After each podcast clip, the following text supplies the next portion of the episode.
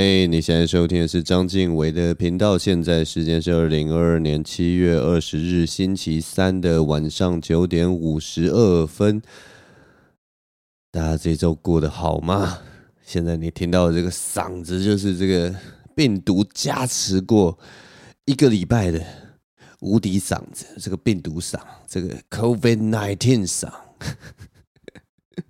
COVID-19 嗓听起来好像是那个日文在叫 COVID-19 先生这件一个比较亲密的叫法啊，すみません COVID-19 嗓。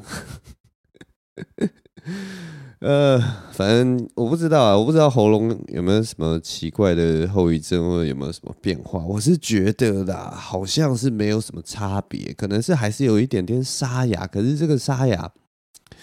我也不知道是不是 COVID-19 害的，还是只是因为我这，还是因为我只是因为现在在喝啤酒之类的。大家今天是第几天知道吗？呃，今天是就是我染疫之后的。如果你从第一天，你不要算第一天是第零天的话，我是七月十二号染疫的哈，然后今天是七月二十号，就是这个 day eight。第八天，Day Eight，所以今天是一个很重大的日子。今天基本上就是我的出关日，就是 我们现在那个防疫的规定是七加七啊，就是七天的居家隔离，然后七天的那个自主管理。所以就到今天为止，他们那个防疫通知书就很明白的跟我说，关到七月十九号。所以我这个七月二十号，今天就是我。猛虎出闸的日子，那所以我今天终于就是，终于到楼下去丢垃圾，然后去全联采买。但不管今天这个夜晚就是一个值得高兴的夜晚，今天就是一个值得庆祝的夜晚，就是这个 Celebration Night，Come on！不知道大家有没有知道这首歌啊？好像是一个什么？Cool Cool Game 还是什么的的一首歌叫 Celebration 啊，这个 Celebration i come on，就是要多唱几遍。反正我这个频道没有版权的问题，听说啦，我我刚刚有稍微查一下，就是。好像这种公播的东西，就是你只要随口唱一句哦，真的只要随口唱一句。虽然有些人是说，呃，这个你到抗辩的时候，如果说低于十秒钟，其实你被告的可能性其实不高。但是其实我看到有一些呃报道还是什么的，就是也是有人就是唱了这一句话，然后不到十秒钟，可能就要付出侵权的代价。所以歌真的不能乱唱，歌真的不能乱唱。反正我今天今天就是我的这个出关日啊，所以我现在就是喝着这个冰台湾啤酒，然后一边录这个节目。哎，先让我喝一口啤酒，爽一下。啊，这个真的是哦，这个夜晚真的是太棒了。我跟你们讲了，关了七天以后。到今天出去外面的时候，真的是做什么都好，你知道吗？我走在外面，然后就算那个太阳，我出去的时间，我后来出门的时间大概是十点钟左右，然后我就骑着我的摩托车去全年买东西。那个太阳真的是有够大，有够烈，然后天气真的是有够热。然后我穿着那个短袖的，两只手在那个我的机车的那个龙头的上面，就像摆在那个啊铁。那个叫什么 barbecue 上面烤的那个烤烤乳猪一样哦，在这个太阳下面，给这个艳阳不断的用它的热力四射的光芒烤着那个我的表皮，烤着我的汗毛哦，简直就要烤到金黄酥脆了。但是不管怎么样，我只要能出去，我就觉得哇塞，真的是太开心了。我就想象我那个两个手臂上面都是。满载几亿个病毒，你知道吗？然后在那个艳阳下面烤，然后我就在边骑车边在那边笑呵呵的说：“烤死你们这些小王八蛋啊！” 大概就是这种感觉。所以我今天出去，真的就算流了满身大汗，就算觉得啊，真的是还是很热，还是还是很受不了，但是我的心情真的是无比的快乐，你知道吗？真的是快乐。然后我今天就吃了久违的麦当劳。一般人可能是可以叫外送麦当劳，但是你你们知道吗？就是青埔这个地方啊，青埔这个地方居然没有一家麦当劳，没有一家像样的麦当劳。我根据一些小道消息，好像是有一些风声说麦当劳以前有，大概好像二零一六年以前有，然后后来他租一租，可能觉得赚不到什么钱，所以他就把那个。他那家麦当劳关了，然后现在就是有其他的素食店，但是后来麦当劳一直都没有来到青浦这个地方。但是呢，最近呢，到了这个二零二二年的时候，忽然有一个风声传来，好像说最近在青浦的附近会开一家麦当劳。我还不确定这个消息啊，但是就是等到时候开了以后，我一定给他吃爆，好不好？反正我今天就是因为呃我在隔离的时时间都不能去吃这些。没有营养的东西，我这七天基本上就是在家里面自己做一些菜啊，然后什么的，所以我都没有吃一些就是这些热垃圾食物，然后也没有吃任何的外食啊。有啦，其实有，我有叫一次披萨，我叫一次达美乐的披萨来吃，但是除此之外，我都是自己在自己做料理，然后自己吃这样子。所以呢，我今天出去的时候，就是当我去全联买完以后，我就骑车去那个大园哈。如果大家对于那个桃园的那个地理环境不了解的话，青埔的北边大概二十分钟的路程啊，骑车过去大概二十分钟就是大园了。大园就是另一个类似小工业城镇这样的一个地方。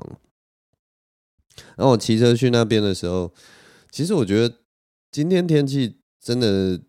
蛮热的，但是我在骑过去的时候，我就发现一件事情，就是大园基本上它在从那个青浦到大园的中间的路上，也是一些就是要么是工业城，就是还没有都是工厂什么的，要么就是那种真的是还没有开发的那种荒地。那因为这边哦，我不知道大家知不知道，就是这边我们这边是青浦这边是比较靠海的地方，所以它。这边的平原呐、啊，好像以前就是会有一个一个的皮塘，就是一一块一块的那个水。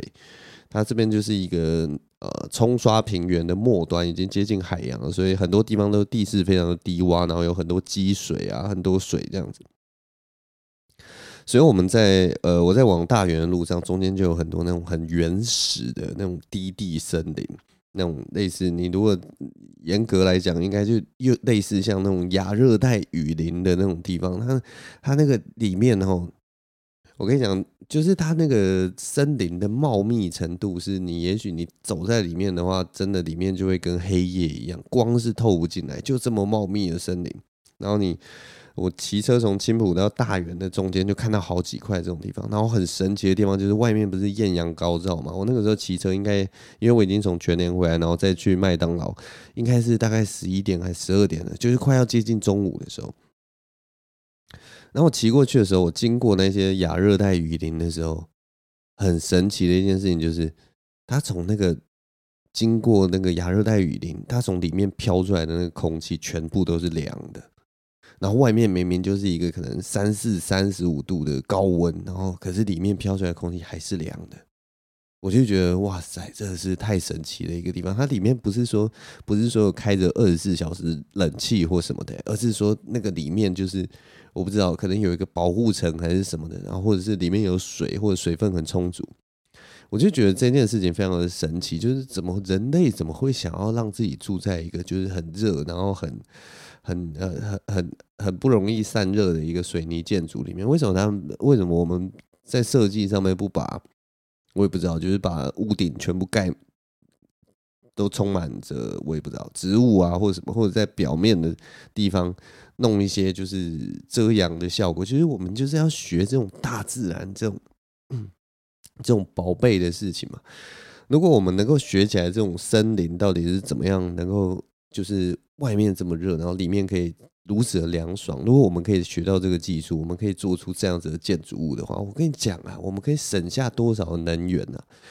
反正就是我可能因为这个病毒侵袭我的脑部啊，然后我脑开始脑雾了，所以骑车过去大园买麦当劳的时候想的一些乐色想法，大概就是这样。那所以。哎，我也不知道，反正中午我就吃了麦当劳。反正今天就是过得蛮开心的啦。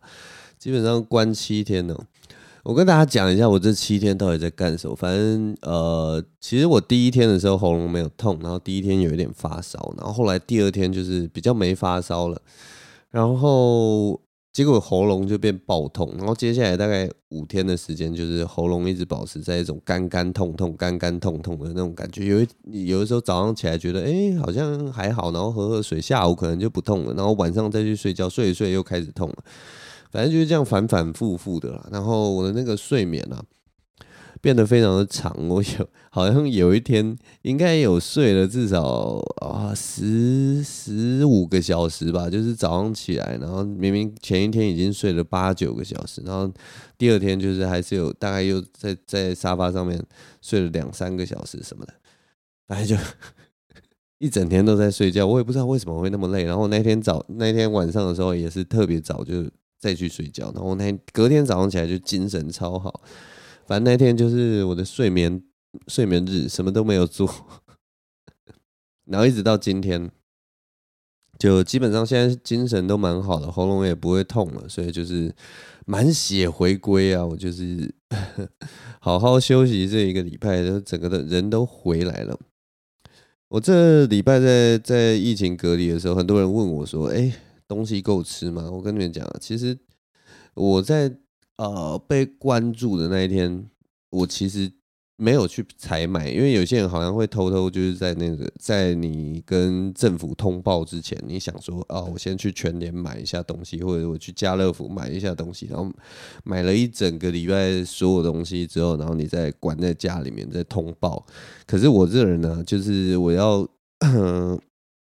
我要通报之前的时候，我没有去采买，因为我就大概算了一下，因为我们家我家一直都有米嘛，然后有什么有什么有什么，所以其实东西一直是够的啦。就是反正我一个人嘛，一个人吃七天是也还好，就是早中晚餐嘛，然后对啊，所以顶多就有一点营养不均衡而已。因为我很多淀粉的东西，可是比较少纤维质的东西，但我刚好就是又有买了六颗苹果摆在我的那个冰箱，所以我就想说这个。应该是很够的啦，每天就这样吃应该很够，所以我其实呃，如果如果勉强一点，搞不好我光就是家里面的一些存粮啊，我搞不好可以活十几天吧，应该没有问题。所以我一直觉得问题啊，一直不是就是有没有东西吃，你知道吗？我后来关了几天之后，我发现问题是什么？问题是我的厨余不能倒欸。这才是关在家里面最麻烦的事情，就是我垃圾跟厨余不能倒。所以如果说呢，我有一些会发臭或者比较湿的东西，就会变得非常的可怕。所以我后来就准备了一个玻璃罐子，然后去装我的厨余，然后它是密封的。也也不是密封，就是它有一个盖子，所以可以封起来这样子。然后我就把我的那个厨余就丢在那个玻璃罐子里面，但是我也不会把厨余冰到冰箱，因为我我知道我好像知道有些人会把厨余冰到冰箱，但是我这人就是觉得把厨余冰到冰箱好像不是很好，所以我就因为因为冰箱就是摆我食物的地方嘛，所以我觉得好像会混在一起，好像不大好，所以我就不喜欢把我的厨余冰到冰箱。所以我就把我的厨余放在室温的那个地方，然后用一个罐子把它弄起来，基本上是不会有味道啦，因为它基本上就关了。然后我就是要丢的时候再把再把它打开，然后把厨余丢进去这样子。啊，七天下来其实味道也还好，因为味味道就封在里面，我也闻不到。然后但是呢，因为它是一个透明的玻璃罐，所以呢，这七天时间呢，啊，那个厨余在里面的那个。反应啊，全部都出现在我的眼睛前面，你知道吗？就像我刚刚讲的嘛，我我我呃，这七天一定有吃蛋嘛，所以里面会有蛋壳，然后可能还有一些呃，例如说我刚刚讲苹果嘛，然后我好像呃在被关的时候，好像还有两根香蕉吧，所以香蕉皮里面还有香蕉皮，然后可能还有一些就是我这这几天做菜的时候有有有做的那个洋葱啊，或者是青菜啊，就是一些。一些梗子啊什么的，然后它就在里面，然后我我在养在那个，我在把那个厨余放到那个玻璃罐里面，我就一直觉得我好像是在养什么东西，你知道吗？因为那里面你知道它它还里面还有我的咖啡渣，所以它那个咖啡渣全部都沉到底下，然后沉到底下的时候，它就看起来很像那种土，你知道吗？就是黑色的土，然后黑色的土，然后上面可能还有一些绿色的什么东西，什么东西，然后看一看，我就觉得我好像是在种什么东西，那里面好像已经形成了一个小小的生态系了，你知道吗？我就觉得那里面感觉就是应该要长出一些可怕的外星生物什么的。然后里面就是所有东西都乌漆嘛黑，像那个香蕉皮，后来大家也就知道乌漆嘛黑。啊，苹果也是嘛，苹果白酒那个颜色就会变非常深。然后我后来就觉得那个那个那一罐东西看起来真的是非常的邪恶，你知道吗？那里面真的看起来像是什么某种美剧里面会有的那种可怕科学家在养的一些什么东西，就是里面如果有一些那种黑色的那个汁液浓稠的东西，然后开始蠕动起来，我一点都不会觉得奇怪。总之呢，我后来就发现，原来重点在这个闭关的七天里面，重点真的不是那个食物足不足够的问题，绝对就是这个厨余。这个厨余这该到底该怎么办？我真的不知道。一般人如果一般人如果关这七天，他们的厨余怎么办？还是他们都外食？可是外食的话又更恐怖啊！外食的话就是有一大堆垃圾，然后有一大堆就是例如说汤汤水水的东西，然后那些东西都是味道非常重的东西，那你要怎么处理？对不对？我也不知道。哎，反正我就最后一天就今天了。今天去丢的时候就觉得超恶的，但是其实味道又觉得还好，所以我就觉得嗯。蛮妙的，蛮妙的，我也不知道到底是怎么一回事。反正还好，厨余这一关没有造成我太大的问题啊，大概是这样。不过我今天，呃，我再喝一下啤酒。我今天有在想一个问题，就是现在的那个规定是七加七嘛，关七天嘛。然后我记得最早的时候是不是关十天还是什么的？我我已经忘记，好像去年就是疫情刚出来的时候，政府我记得有讲啊，有讲好像是什么十四天最安全是十四天，然后好像说什么后来有保守一点，就是说至少要有十天的缓冲，病毒量才比较少。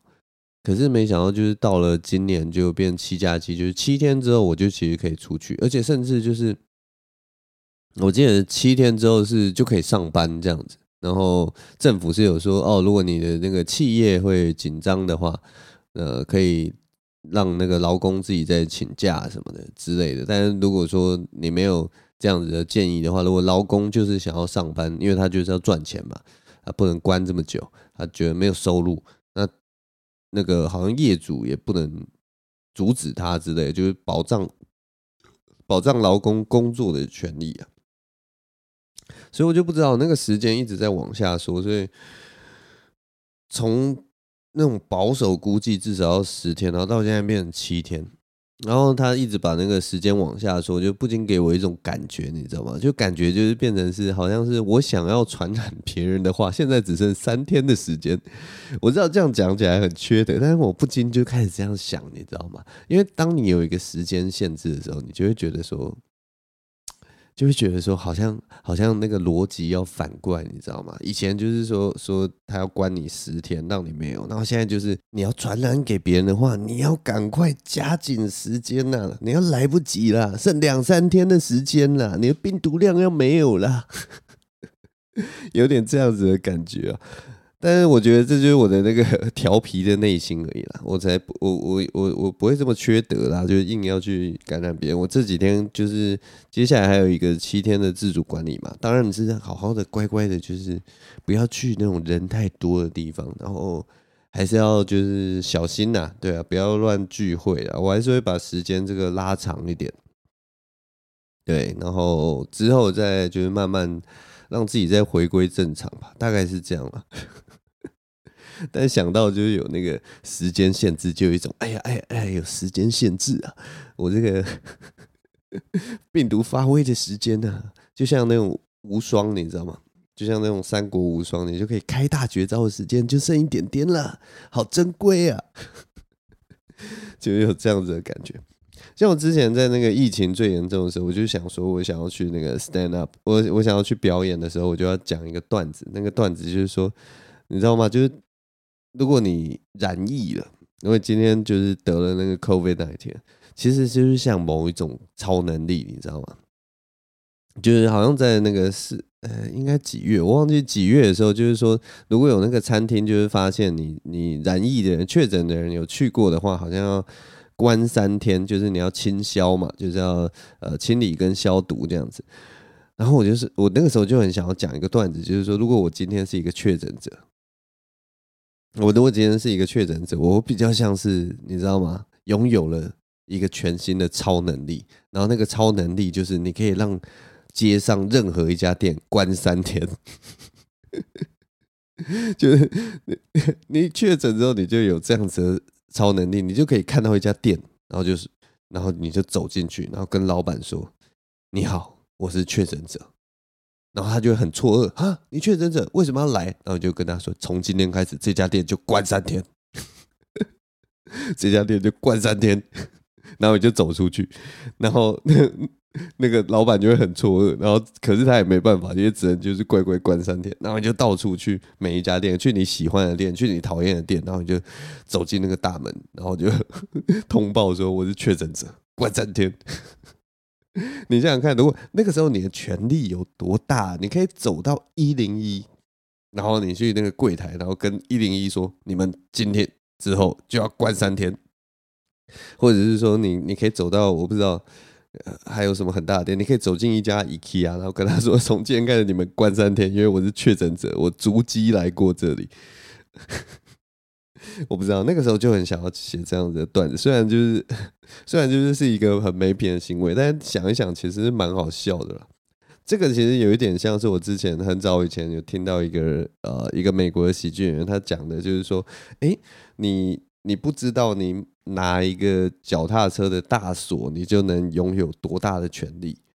然后他的那个段子是这样，就是说，如果你今天拥有一个脚踏车的大锁，你就可以去任何一个店家，然后把他的大门用那个脚踏车大锁锁起来。然后当那个所有的人、所有的店员都很错愕的这样看着你的时候，你就跟他说：“这家店关了。”大概就是这样，就是说，哇，如果原来一个脚踏车的大锁就可以把一家店关了，你就知道这个东西有多大的权力。对，大概是这个这个逻辑啦。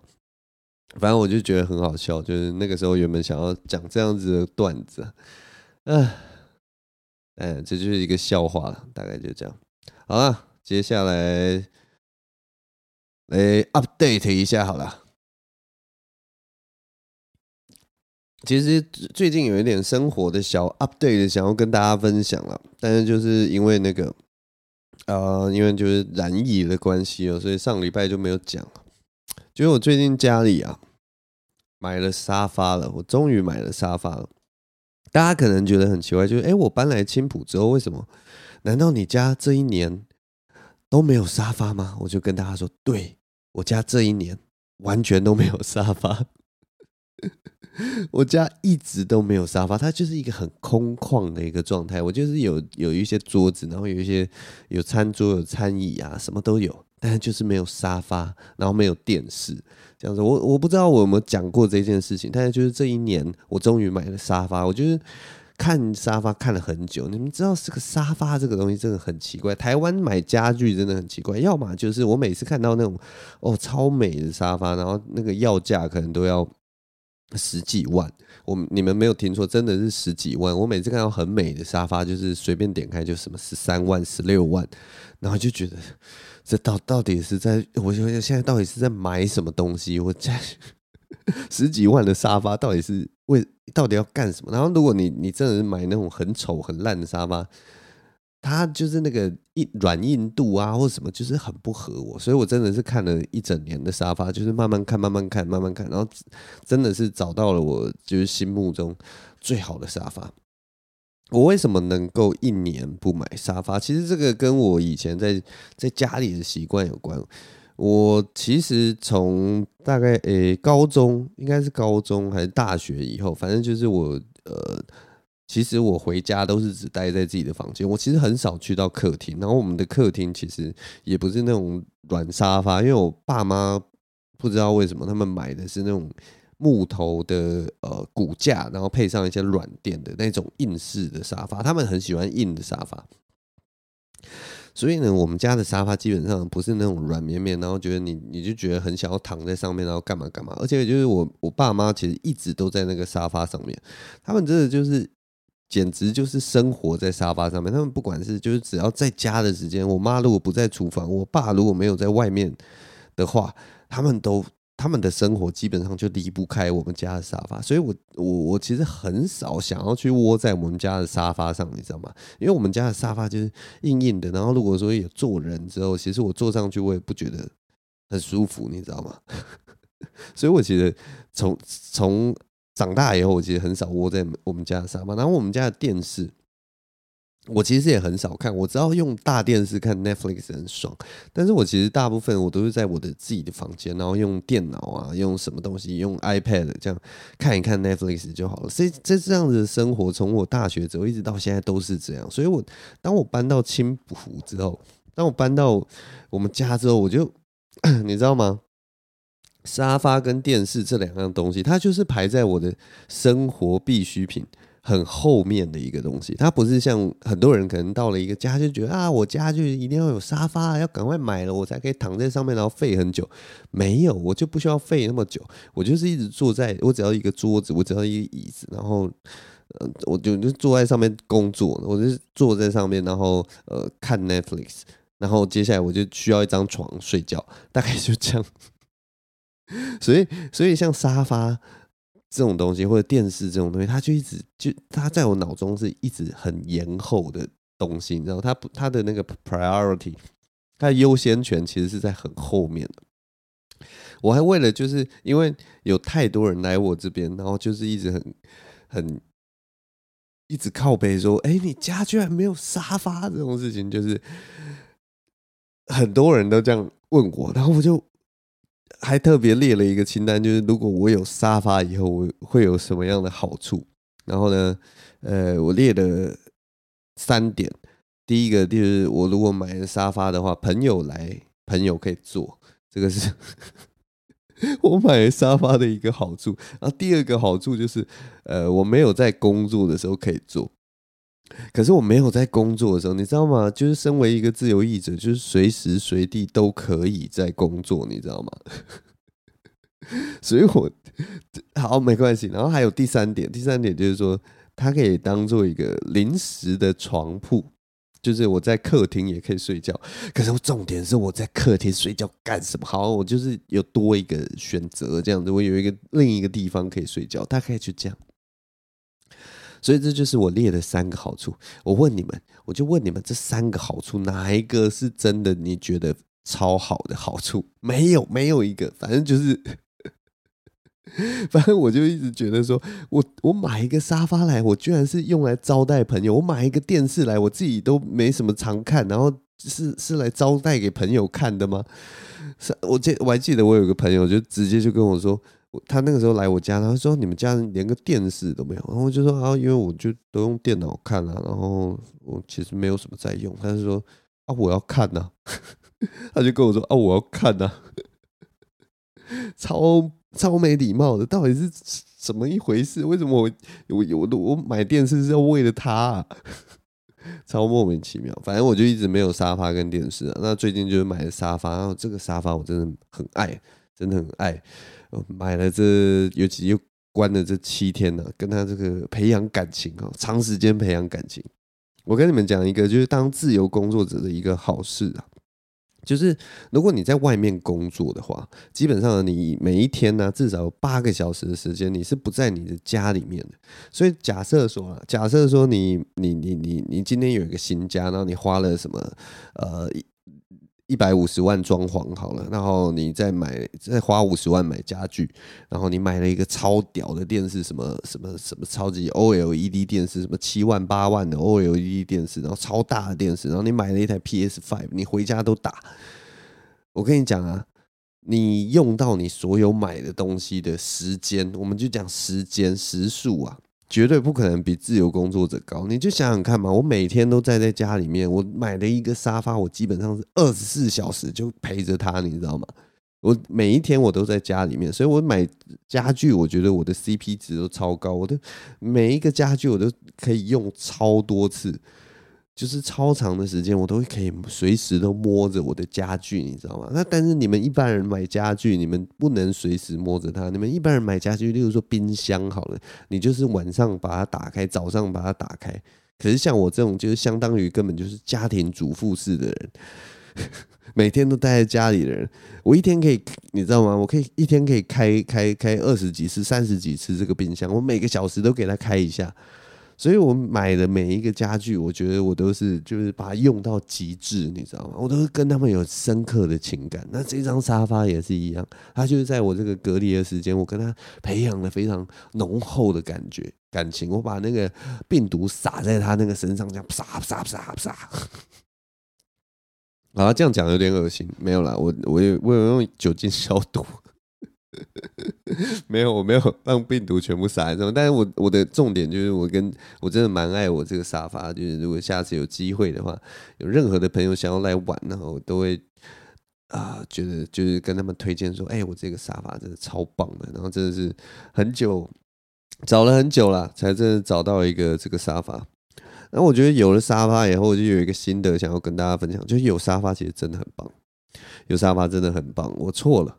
我以前觉得沙发不是一个必要品，但是我现在买了以后，我觉得说，哇，真的是超乎我的想象，你知道吗？我原本列的那个三点好处，没有一点用得上，你知道吗？目前都还用不上，但是我觉得我买了以后，我觉得沙发真的超好用，真的超好用。我现在所有的衣服我都堆在那个沙发上。我真的不知道我到底是买了衣柜还是买了沙发，你知道吗？我是不是买了一个横躺的软垫型衣柜啊？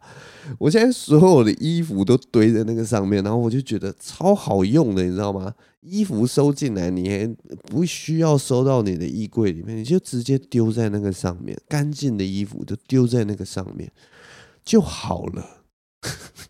就好了，你知道吗？我我坐沙发，我只要坐在沙发的一端，沙发的另一端就用来摆衣服，好用，真的好用，超级好用。我从来没有想到说，原来沙发买来就是要摆衣服的，原来是这样啊！买沙发不是用来坐的，也不是用来待客，它是用来摆衣服的。我都错了，你知道吗？早知道它可以摆衣服。我一年前早就买沙发了，好不好？拜托，原来这才是沙发最重要的用处啊！我真的是这一年都搞错了。如果我早早把这一点就列到我的那个买沙发的好处上面，我早就买沙发了。大概就是这样，这是我这一周的一个 update。我买沙发了，买沙发真的超赞的。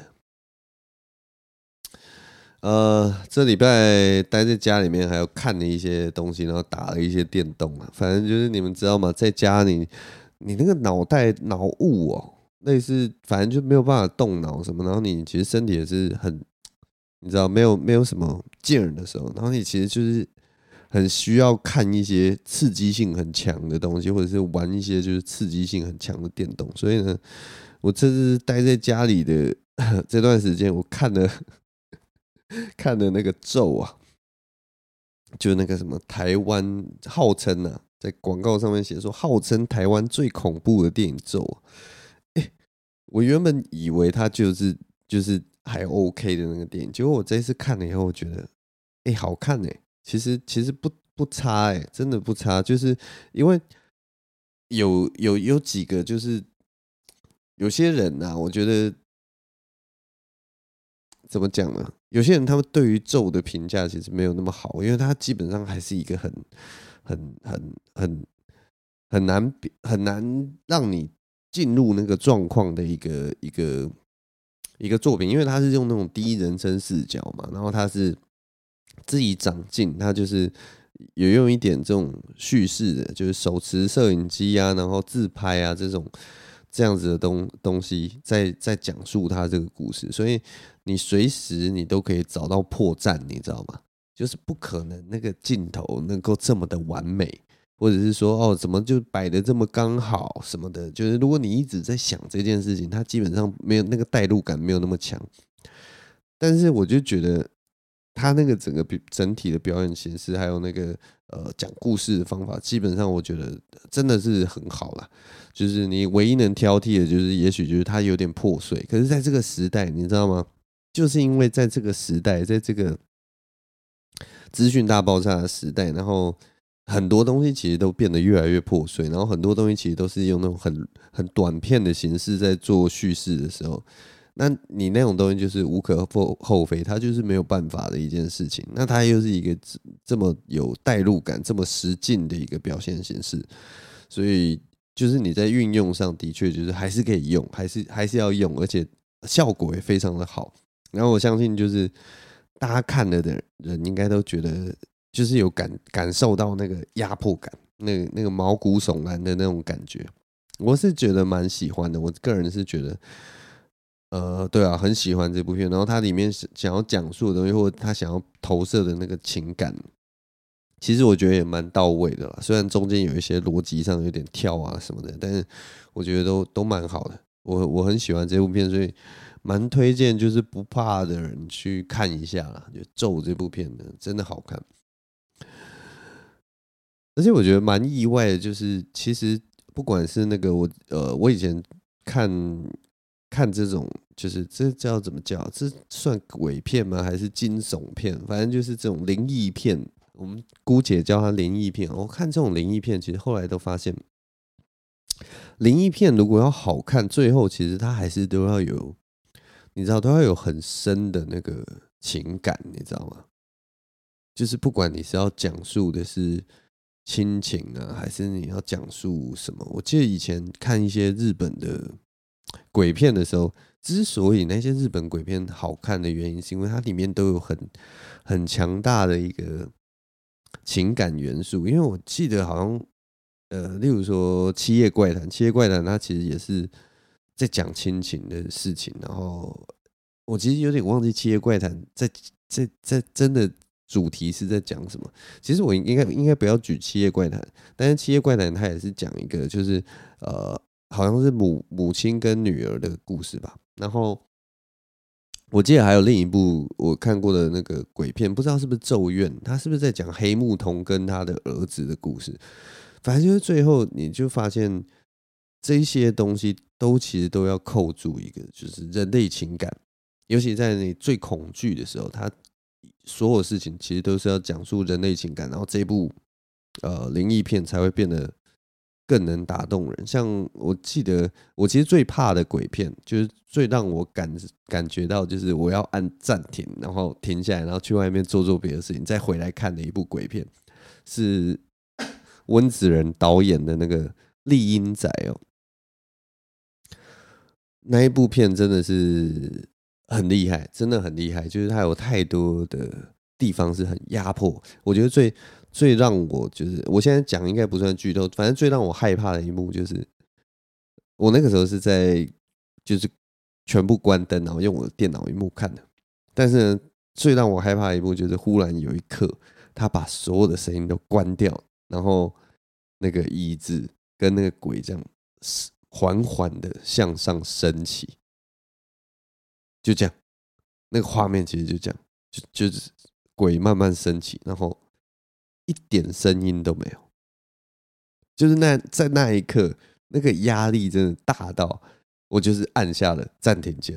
我是我我是先去确定说我的喇叭没有坏掉，因为他那个一瞬间真的是一瞬间，一点声音都没有的时候，我想说是怎样影片坏掉嘛？然后我又觉得很害怕，然后就按暂停，然后再看一下。我以为你知道吗？我的我以为我的电脑闹鬼了，它忽然没有声音，结果不是，它就是一个很令你窒息的一个效果。所以我那个时候反正就是在看看看我要讲什么，反正我在看像那个我最害怕的《厉阴宅》，它里面其实也都是在讲感情，你知道吗？所有的鬼就是或者是说所有的里面要呃，好像是。好像是里面的那个小小孩子吧，好像也是在讲跟跟家人的关系什么的。我其实真的有点忘记了，只是说我每次都留下一个依稀的那个印象，就是一部灵异片一定要跟人类情感有强烈的结合，要么是这个呃他的命运很悲惨，要么是说这个鬼有什么未了之之之缘或者未了之愿，然后他想要借由这样子的形式在表达一些什么，然后对之类如此诸如此类的事情，或者是说那里面的那个角色一定要有他没有办法解决的一个遗憾，然后他借由跟呃跟鬼的一个互动或什么的。然后他设法找到了一点点、一点点的救赎。我一直觉得这是鬼片很重要的一个一个元素啊。如果你在这方面可以处理得很好，其实效果都还不错。那咒这部片就是在这个情感上，我觉得处理的是蛮好的，而且他的那个对象是直接对着观众的。然后我就觉得，你当下不会有。应该是说，当下你不会有完全被他说服的感觉。其实我也还是觉得有一点突兀啦，就是有点突然。但是那个情感是，那个情感是是没有问题的，情感没有问题，但剧情有点突兀，大概是这样。因为它剧情真的是有点破碎，有的时候就是蛮突然的这样子。总之，这部片我很推啦，我蛮喜欢的。跟有些人不一样，因为 好像我看了，好像有些人看了以后很出戏这样子，然后就还说什么啊，这是搞笑片吧什么的。可是我觉得你看灵异片，就是我不知道哎、就是有些人可能是真的是追求那种，呃，他需要完美的作品，他需要很很很很完美的代入感，他才能够活在那个呃里面。然后只要有任何就是稍微有点呃。不合理呀、或者是让他逻辑出戏的那种表现手法，他其实就会整个人脱离出来，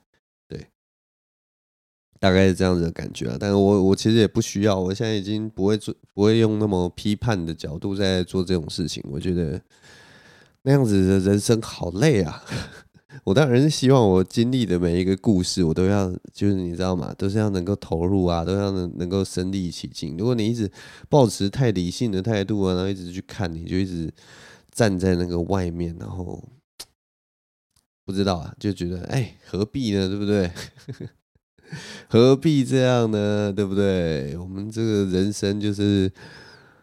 啊，素食也可以吃得很高兴，法式料理也可以吃得很高兴，日式料理也可以吃得很高兴，这样才对嘛？我觉得是这样啊。啊，好了，反正今天大概就这样了。嗯，其实我原本想要还要再讲一个讲一个话题，但是反正都已经现在已经四十几分钟了，想说，哎，也是不要录太长了。跟大家讲讲报报平安啊，就现在还 OK 这样子。我下礼拜可能讲一些，下礼拜有点想要讲一些就是关于电动的事情。我最近最近在看那个什么《异世界归来的舅舅》，反正也是一个 Netflix 的一个卡通啊。那里面那个归来的舅舅啊，他就有提到一个很棒的一个东西，他提到一个东西是那个 Sega。Sega 就是一个我们小时候大概十岁左右的时候，呃，出来的一个游戏主机，它是一个游戏制作公司啊。然后那个时候，它就是出了一个一个划世代的主机叫 Sega，然后它是它其实是我我小时候第一个游戏主机 Sega MD 吧，反正就是那一台机器，好像叫 Saturn，哎，不是不是 Saturn，就 Sega。反正那那那个黑色的那个主机，就是我小时候第一个主机。很多朋友的家里面第一台主机都是那个红白机嘛。然后第二个比较常见的就是那个任天堂，嗯，Super Nintendo，我忘记了超任。反正灰色的超任，要么就是红白机，要么就是超任。那我们家那个时候买的就是 Sega，所以 Sega 真的是一个承载着我的。回忆的一个主机啊，现在我我家的 Sega 其实还在柜子里，你知道吗？如果我找得到那个 AV 端子或什么，应该是还可以打。所以呢，所以我我在那个异世界归来的舅舅那一个卡通里面看到那个 Sega，我的那个回忆整个都涌现上来了。所以就想说，好像有一集其实可以好好讲一下这个打电动这件事情。打电动真的在我生命中也是一个。很有趣的一个经历，然后我这辈子大概也在买，就是我不是那种打电动狂人，因为有些人是很喜欢打电动的人，他可能每一台主机他都会去买，或者是说整个系列的主机，他就什么 PS，然后 PS Two、PS Three、PS Four 都这样一路买上来的。我不是，我大概都是跳中间会跳好几个世代，然后忽然觉得说，哎，这个这这个世代的东西我好像蛮喜欢，累积有几个大作品，然后我觉得都很赞。我才会买那个主机来玩这样子，对啊，所以大概就这样。我就下一集我们就来讨论这个这个电动这件事情。哦，还有异世代异世界归来的舅舅里面还有一个很有趣的事情，就是我在那个卡通里面看到了我的魔豆机，你知道吗？那呃，就是颜色跟形状都完全一模一样的磨豆机。啊，非常像。但是如果你们有去看那异世界归来的舅舅，你就去看那个主角的房间里面，他有一台橄榄绿色的磨豆机，那台磨豆机就是我的磨豆机，完全一模一样。然后看到的时候觉得好惊奇哦，就是哇，居然我的磨豆机出现在卡通里面啊，觉得很棒，很赞，很赞。呃，那个那个卡通其实也蛮趣味的啊，轻轻松松这样子，所以大家如果无聊可以也可以去看一下一集。反正我觉得卡通这种东西就是那种小品啊，然后充满趣味，你只要在里面找到一些幽默啊或者什么的，我觉得都很赞，就是生活的一帖良药。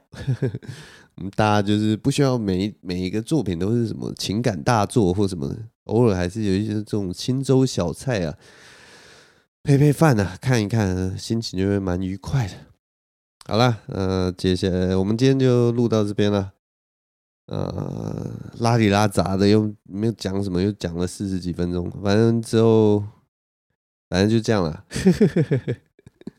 我们这节目大概就是这样啊。接下来我应该再休息一会儿，然后接下来就要有一个报复性的表演了。我就要一直去 stand up，反正我都得了嘛，得了我以后我就好好的写稿，然后好好去练习一下表演，大概就这样。所以之后如果有表演的内容，还有一些经验，再跟大家分享。好了，我们今天就录到这边，谢谢大家收听，我们下周同一时间再见了，我是张敬伟，拜拜，yeah。